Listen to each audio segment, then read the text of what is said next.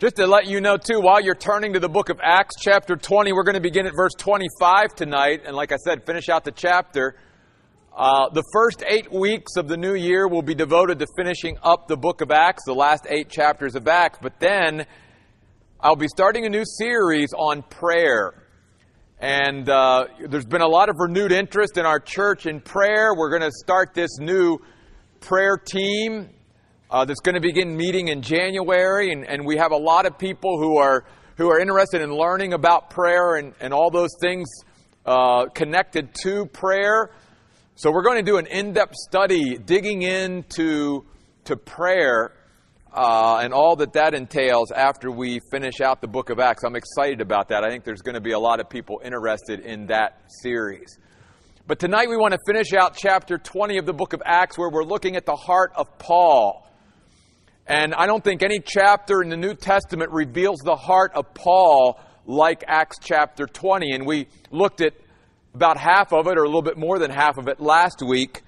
And, I think Paul, the reason he had such a heart for the church, the reason I think he had such a heart for his brothers and sisters in Christ, was because Paul never forgot when he met Jesus on the road to Damascus and, and that was like the beginning of, of him coming to Christ.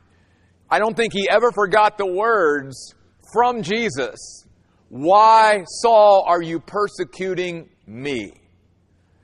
And, and he, he understood at that moment and began to understand that, as Jesus said, even in his other teachings, if you've done it unto one of the least of these, you've done it unto me. And that, that that was such a powerful thing for Paul to absorb in his life. And I think that's why he lived it out the rest of his life. That in, in Paul's mind, however I treat my brothers and sisters, however I treat the church, that's how I'm treating Jesus. That they are one and the same, that we cannot separate it out. We are born into his body and we are all part of the body of Christ, and therefore, how we treat other Christians is how we would treat Jesus Christ. And so I think Paul was like, wow, if, if I'm going to express my love for God, for Jesus, then I've got to express my love to my brothers and sisters in Christ. And I've got to be passionate about them, and I've got to have a heart for them as well. And we see again that heart on display here in Acts chapter 20. Uh, and I want to begin tonight again in verse 25 where Paul says, And now I know that none of you, among whom I went around proclaiming the kingdom of God, will see me again. I think Paul had uh, the leading here of the Holy Spirit to know that this would be the last time he would ever physically see these people again that he's about ready to talk to. Um, I think God is preparing him for what's ahead. And, and this is part of why months ago, as I was preparing for this, God led me to do this series we're going to start off in January with in, on Sunday mornings on the essentials or the indispensables or however you want to look at it. Because it was, it was getting me to think about it. If I was in Paul's place, if I knew that this was the last conversation I was ever going to have with these people, if I knew tonight if I knew tonight that this was the last time I'd ever teach the Word, that I'm going to leave here and go into eternity, what would I say? You know, what, what would be the last thing that I would want to leave with you? That's where Paul's at here in Acts 20. He truly believes that he will never see these spiritual leaders from the church at Ephesus ever again. And so, what he's about to share with them is obviously going to be things that he feels are essential, indispensable for them to know. Things that he wants to leave with them, things that he wants them to keep thinking about in the days ahead, and long after Paul's gone, to keep being reminded of. And so that's where Paul's at. And notice something too in verse 25. He says, I know that I'm not going to see you again, but I want you to know that I went around proclaiming the kingdom, the rule and reign of God in people's lives. And notice this comes on the heels in verse 24 of him talking about sharing the good news of God's grace. And to Paul, there was never a contradiction between being a teacher of God's grace and a teacher of the rule and reign of God in people's lives. In fact, he saw them as complementary. Because if someone truly understands the grace of God, they understand that God's grace is going to lead people to surrender or to submit to God's rule and reign in their life. It's not just, I'm saved and I can still live however I want to. That's not why God saved us. That's not the purpose of salvation. That's not the purpose of our connection with God. As Paul even said many times, yes, you have liberty in Christ, but don't use your liberty to just satisfy your own selfish desires. Use it to serve one another, Paul said. And so Paul never saw a contradiction between God's grace and teaching God's grace and teaching the kingdom of God. God wants to bring all of us into his kingdom but when we understand what that means, that understand that means he's the king. He's the ruler, he's the leader, and we are then willing to submit to the king. We're going to talk Sunday about the wise men coming from the east looking for the king of the Jews. So he talks here about the kingdom. Then in verse 26, he says, Therefore I declare to you today that I am innocent of the blood of you all. We could use the word blameless there. And that doesn't mean that Paul shared the gospel with every last person in this region. That's not what he's saying. But here's why he considers himself blameless or innocent. He goes on in verse 27 For I did not hold back from announcing to you the whole purpose of God. That's why he considers himself blameless or innocent. In other words, Paul's saying, I didn't pick and choose certain parts of the scriptures to share with you. I didn't pick my favorites. I didn't pick your favorites. I didn't pick the things you and I just wanted to hear. Paul says, I shared it all, the whole plan, the whole purpose, the whole counsel of God. That is the responsibility of every teacher. That is the responsibility of every spiritual leader in the church of Jesus Christ. Is not that we share just the things that we like to share, but that we share the whole purpose of God. Because it's only in sharing the whole thing that people are going to get a well-rounded, balanced view and correct view, an accurate view of God, His will, and His ways. If we only choose certain things to talk about all the time, then people are going to be lopsided in their spiritual health. They're going to maybe be, be very, you know, uh, knowledgeable about this area, but they're going to be totally ignorant of other areas. And that's why we've got to make it a commitment for all of us whether we teach or not, as Christians, to every once in a while travel through the entire Word of God. I encourage Christians, you know, try to read as much as possible the entire Word of God. I know there are parts in the Old Testament that you just want to pull your hair out if you had any. I get that. You know, they might not be the most, you know, uh, but but if we're going to to get an accurate, exact picture of God, we've got to, we've got to deal with the whole thing, not just the parts that we like. And that's why Paul said, I feel like I'm blameless because I didn't hold anything back. I made known to you everything. Now, verse 28. Paul says first to these spiritual leaders from Ephesus, watch out for yourselves. If he had to leave something, here's where it really begins. And the first thing he says is make sure you take care of your own spiritual life. Very interestingly, the words watch out here in the Greek language speaks about steering a ship through rough seas into harbor. It's an interesting thought.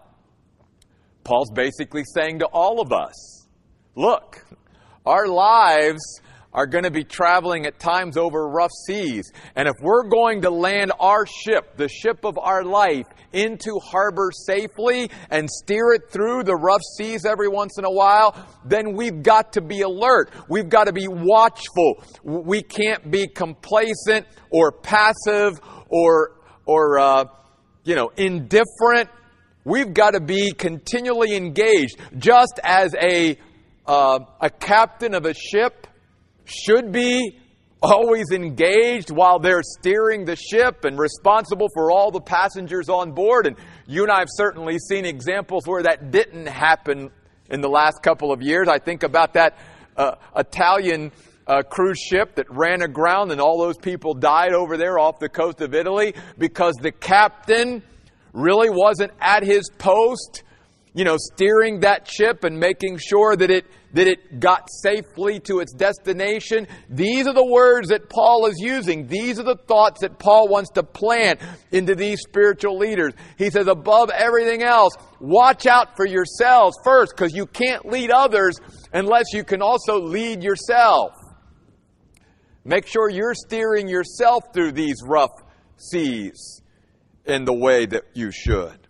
And then he adds, Watch out for yourselves and for all the flock of which the Holy Spirit has made you overseers. First, watch out for yourself. But then, be watchful for those under your spiritual responsibility. He uses the word overseer. We could use the word guardian here. And all of us, all of us have responsibility in our life from God, things that we are to oversee, things that we are guardians of. As parents, that's true of our children, of any responsibility that God gives us. God gives us certain areas where we are overseeing it. We are guardians of it. And therefore, we have the responsibility to watch over it and make sure that we are steering these folks and this ministry or whatever God's given us through these rough seas safely into harbor. And then he says, not only the, the making of you as overseers, but also to shepherd the church of God that he obtained with the blood of his own son. Several things. First of all, the word shepherd means to feed, to lead, to protect. And God wants us as spiritual leaders to primarily be involved in those things, to feed people, to lead people, to protect the flock, just like shepherds would. And he's going to add to that idea of protection here in just a moment. But another very important thing that Paul points out is this the church is not mine or yours, the church is God's. Because God purchased it with the blood of his own son. And what that does is, is primarily keep us from not assuming any responsibility for who we are and what we are in the church, because it's God's church.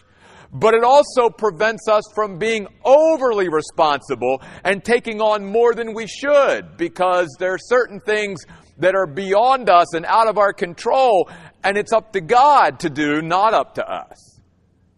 And that's why we've always got to remember this is God's church. The oasis is God's church. And there are certain things that all of us then, if we are part of this body, we have a responsibility to one another. But there's other things that we're not responsible for because, again, those things are out of our control. They're beyond us, and we must leave those to God. God's got to take care of that because it's God's church. And, and if it is God's church and we believe it is, then we know He will take care of it. And can I say, Coming up on five years in April, God has taken very good care of us. Over and over again, God has protected us. God has taken care of us. Over and over. Let's not forget that God purchased us. That's why Paul told the Corinthians, you're not your own. You're not your own. You have been bought with a price the precious blood of Jesus Christ. That gets back again to seeing things from the kingdom standpoint. Jesus didn't die and shed his blood so that you and I could live our lives how we want to. God died for us, bought us, purchased us out of the slave market of sin, transferred us into the kingdom of God, set us free, not so that we could live how we want, but live for His glory, how He wants. Because we've been all purchased, and we are not our own. Then, verse 29, going back and tying this back to part of shepherding is protecting. Paul says in verse 29, I know. How he knows, maybe it's just, well, it's just common sense. I believe also beyond that, that again, the Holy Spirit was giving him, you know, uh, discernment here and perception beyond what maybe he could physically see at the time, that there were going to, there was going to be trouble after he left. That as long as he was there, the wolves were going to stay away. But once he was gone, the flock there in Ephesus was going to be more susceptible. And so he says, I know that after I'm gone, fierce wolves will come in among you, not sparing the flock. By the way, the word fierce means troublesome. They're going to stir up trouble, they're going to be troublemakers. And this is really sobering. Verse 30. Even from among your own group.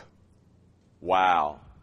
See, it's not, it's not that the, the trouble is always coming from outside. In fact, the New Testament points out that most of the time, the trouble that the church has is born from within the church itself. It's what Jude talks about in the book of Jude, right before the book of Revelation. So Paul says, even from among your own group, men will arise teaching perversions corrupting the truth, distorting the word of God. Notice, to draw the disciples away after them. That's a key. True disciples and true spiritual leaders and true teachers of the Word of God are going to always seek to get people to follow Christ. False teachers, false prophets, people that should not be in spiritual leadership in any way will always seek to draw people to them and get them to follow them, not God.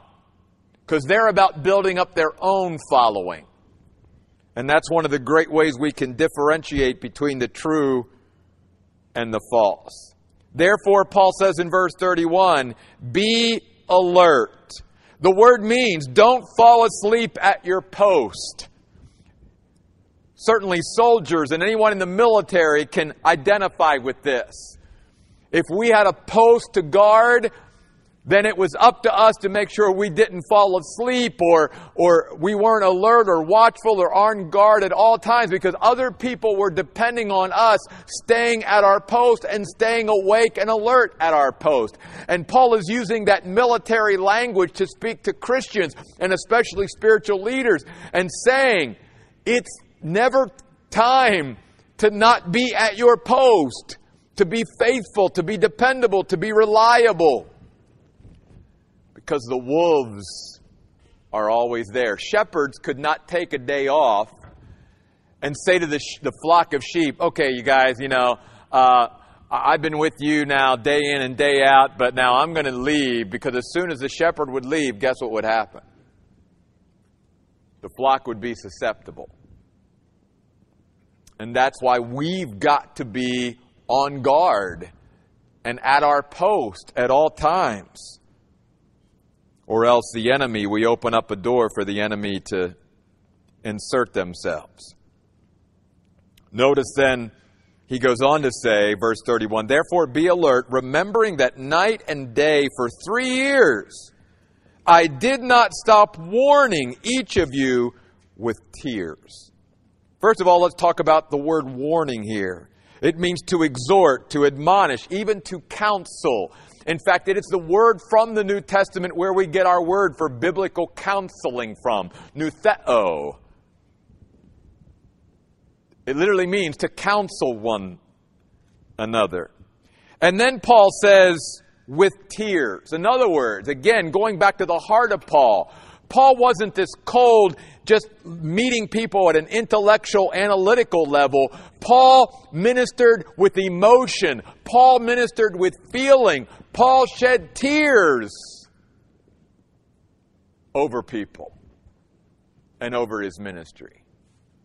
Is it hard to love people and open yourselves up to people and relationships? Absolutely. Because if something happens, if, if, if, if they leave or whatever, that's, that's hard. But God wouldn't want it any other way. God wants us to be connected to each other. God wants us to truly love each other and be a family. And may I say this when love dies in the church, the work of Christ will die with it. That's why God wants to see His people love each other. And love Him, obviously, first of all, and then love each other. Like Paul loved the church at Ephesus. And then I love this, verse 32. This sort of goes back to that whole thing of it's the church of God, so there's certain things that are beyond me that I've just got to trust God with. And notice here, as Paul's getting ready to leave, he says in verse 32, I love this, I now entrust you to God. The word entrust means to deposit, to give, to turn over to. He's basically saying, I know I physically can't be with you anymore. I, I can't be there every minute watching out for you spiritually. And God doesn't hold me responsible for that. God's moving me on. So I'm handing you over to God. And is there anybody better to hand somebody over to than God? In a sense, we all live our lives that way. We, we all can't be with those we love every second of the day. So as we part, we're basically saying, God, I'm depositing them. I'm turning them over to you. I'm entrusting them to you because you can watch them all the time. I can't be with them all the time. That's one of the things I pray for you all. I see, you know, many of you on Tuesday night. I see many on Sunday. I see some, you know, other times during the week. But most of the time, the rest of the week, I don't know what's going on and what you're struggling with and all that. God, I, turning them over to you, trusting you. If, if they need something, you know, may they look to you.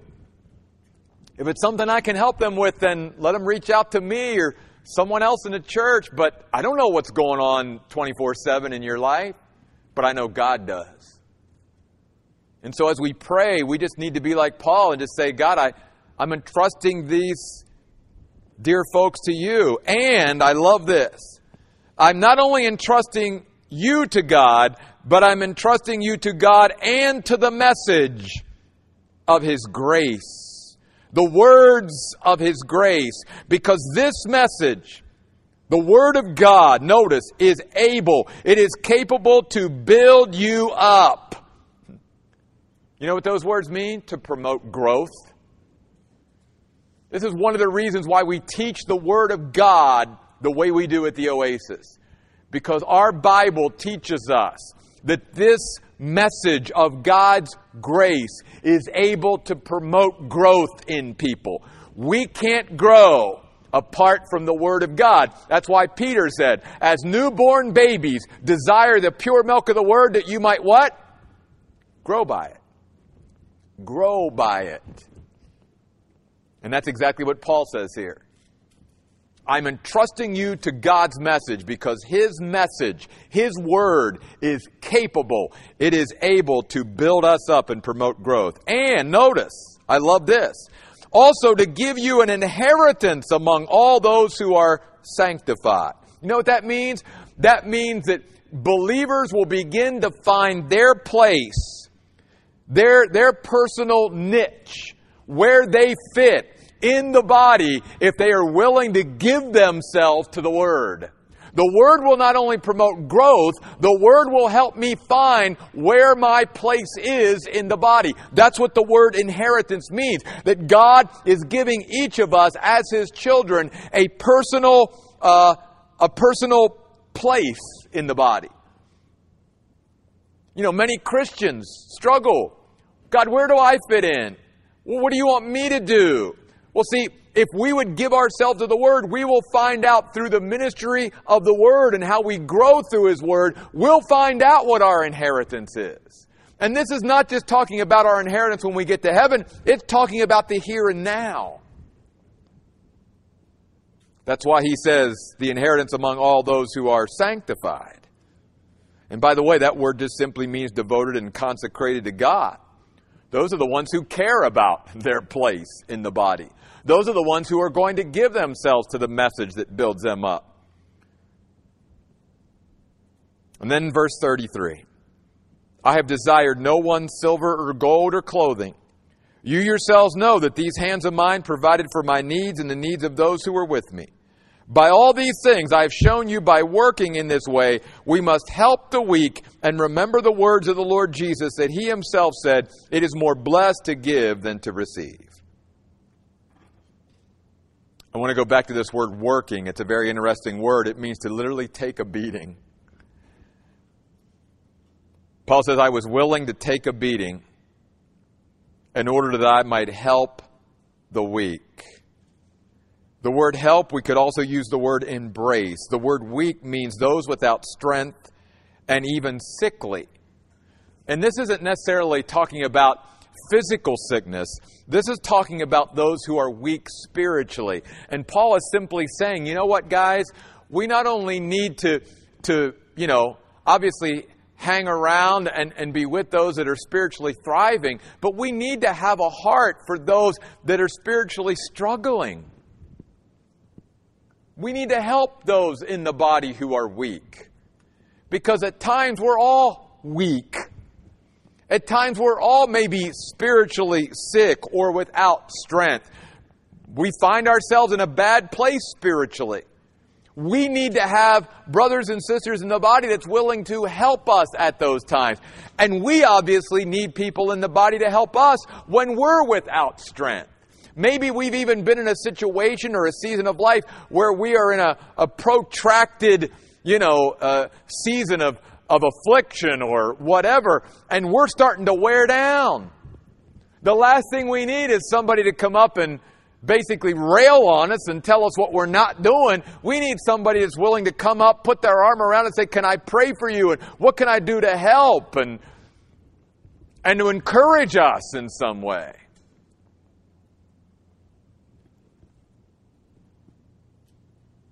And this even fits in with what Paul ends verse 35 with it is more blessed to give than to receive. I want to I want to stay here for a minute because this is an interesting concept.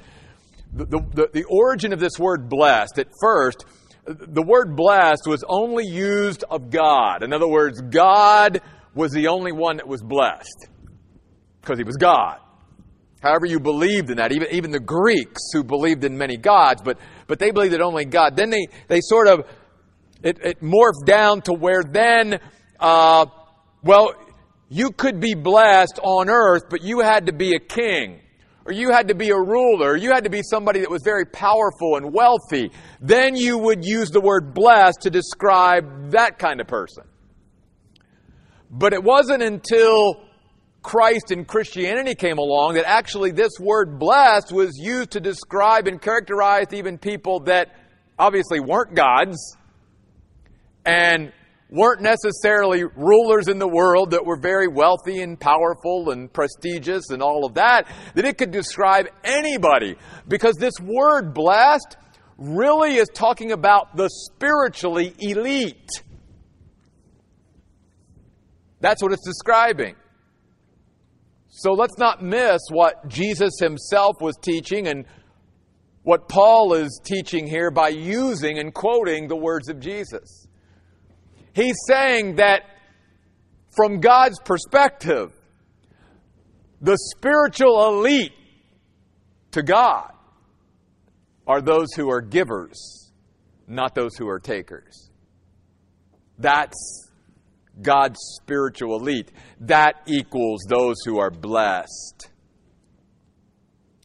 It goes back to that whole concept of if God blesses us in some way, favors us in some way, then that's not the end with us. We are to be a channel, a conduit uh, of blessing to others. The blessing is to flow from God through us, not just to us. Because God says those who are really spiritually elite will be those who continue to give, not those who are taking. And we all know, you know, we live in a world today where it's all about taking and not so much giving. And, and that's why we as Christians need to rise up and step up in the grace that God supplies us with and, and live our lives as givers primarily, not takers. Now, let me say this. That doesn't mean that at times we need to be willing to receive from others we need to be willing to receive and take from others. Because we may be in a position where, you know, we need others' help. And sometimes, too, that's even harder for Christians. Because somehow they've, you know, locked into that mindset of give, give, give, and that, that, that's good to a point. But just like those people are blessed and receive a blessing by giving, we've got to allow others that blessing to be able to give to us every once in a while, too. Or we rob others, our brothers and sisters of Christ, of the blessing that they could be to us as well. But here it's more speaking about the mindset of not being one who is looking to take, but who's looking for opportunities to give. And it's not just talking about physically and materially. Again, it talking about spiritually. About sharing spiritual things with spiritual people. And sometimes the greatest things and the best help that we can give maybe won't come in a physical or material way. Maybe the best thing we can do for somebody is to grant them something spiritually.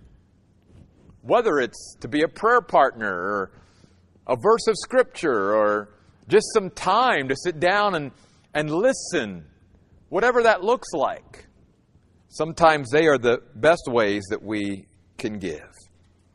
And then, verse 36, we wrap it up here when Paul says, When he had said these things, this is a precious thing here. He knelt down with them all and prayed. The words kneel down here, speaking of, of, not only a solemn occasion, which obviously this was, because none of these folks ever thought that they would see each other again, but it also reflects an attitude of submission, especially as they are praying. it, it, it is a physical way of expressing sort of an inner attitude when we come together and we kneel before God in prayer.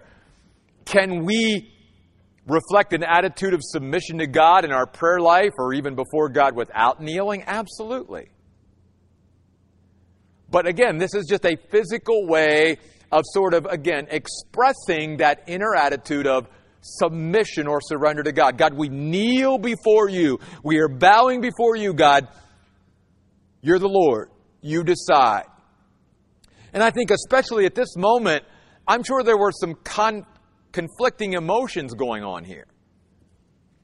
Paul really, in some ways, didn't want to say goodbye to these dear folks. And these folks, as we're going to see in a minute, really did not want to say goodbye to Paul, especially with the thoughts that they would never see him again. That was hard. And yet, if this was God's will, Kneeling down to pray was a way of saying, God, not what I want, God, but what you want. We all need to have that kind of submissiveness, especially in our prayer life. That's why, again, I share with people when we talk about prayer, prayer sometimes isn't about changing our circumstances at all, it's about changing us. That's what God primarily wants to do through prayer. For us to encounter the living God in a way that we change, whether our circumstances change or not, because we're willing to surrender and submit to God. And, and this is even what Jesus modeled in the model prayer. Thy will be done on earth as it is in heaven. Not my will, but thine be done. And then look at the emotion here, verse 37. They all began to weep loudly and hugged Paul and kissed him, especially saddened by what he said that they were not going to see him again.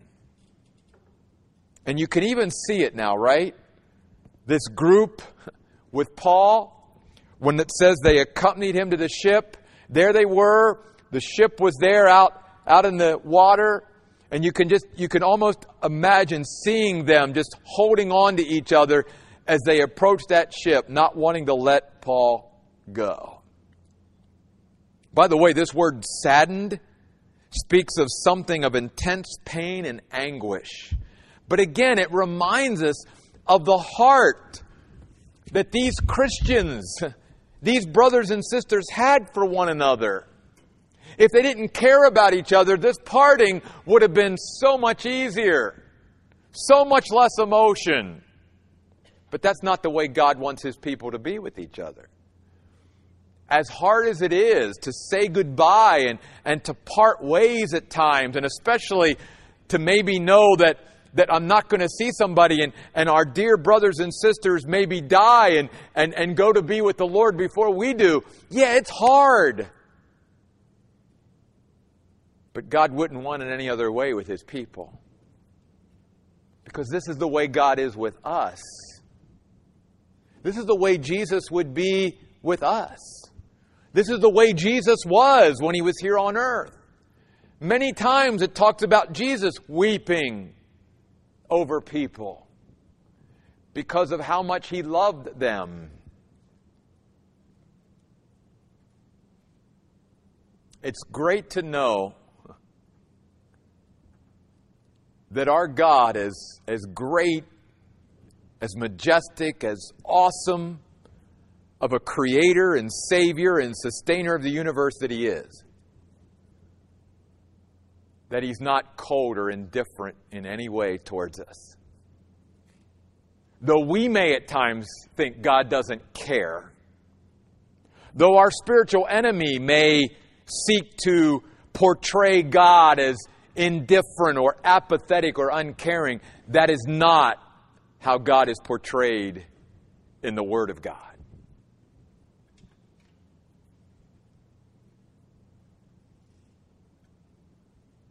In fact, he always loves. If he ever ceased to love, he would cease to be God because John says God is love. God never stops loving us or anyone. He has a heart for us. A heart that drew him from the glories of heaven down to earth in a human body the incarnation. And God wants to create that kind of heart for others in us. He wants us to have that same heart that Paul had for the Ephesian Christians and the same kind of heart that the Ephesian Christians had for Paul.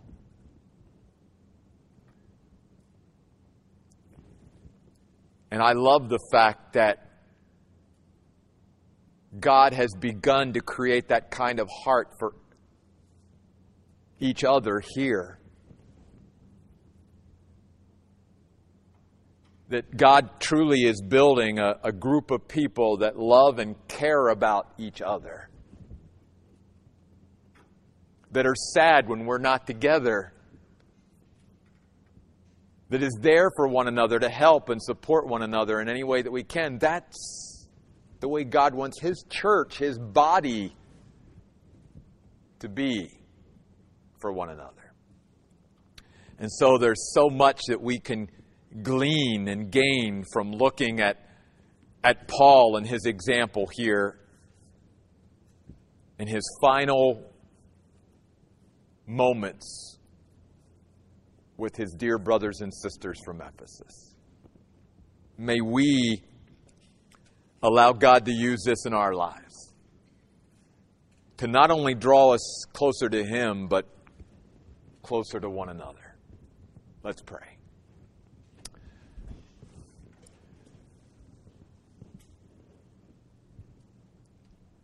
God, we can't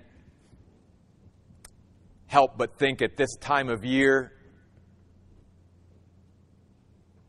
about giving. Because that's really what Christmas is all about. That you so loved the world that you gave your one and only Son.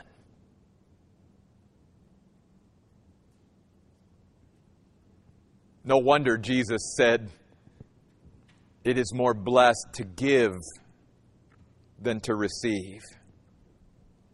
There is something about giving and giving of ourselves to others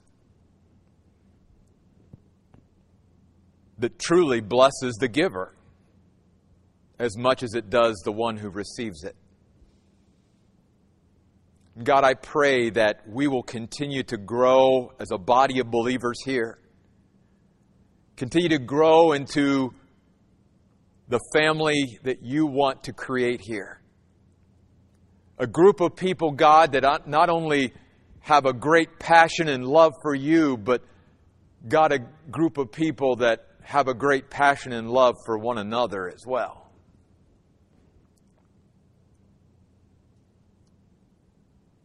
Because, Lord, we know that that's what you want. That's what you desire your people to be a reflection of you. Help us, Lord, as we end this year and begin a new year to continue to be Jesus to one another and to learn what that means to be Jesus to one another. Thank you, God, for not only, Lord, the knowledge that we can have. But thank you, God, for creating us in your image to where we can also have emotion and feeling. And even though, Lord, at times our, our heart hurts and our heart can be broken, God, we, we truly understand we wouldn't want it any other way. We don't, we don't want to go through life not feeling anything because that's not eternal life. That's not reflective of a life in God. You, as God, opened yourself up to feeling the good and the bad. And God, we've got to be willing to do that as well. That's, that's life. But help us always, Lord, in that life to navigate it within you, to let you lead and guide and direct us. Go with us, God. We thank you for this last year we've had on Tuesday nights here in this cafeteria. And God, we pray that each and every Tuesday night has been profitable in some way and, and aided in our spiritual growth. And God, if Jesus doesn't come, we pray that, that we would be able to launch into 2015 with that same focus. God, a group of us who can come together will come together every Tuesday night in 2015, and we will continue to grow together as we immerse ourselves in this message of yours that is capable of building us up. We ask these things in Jesus' name. Amen. Guys, thanks so much for this past year and for tonight.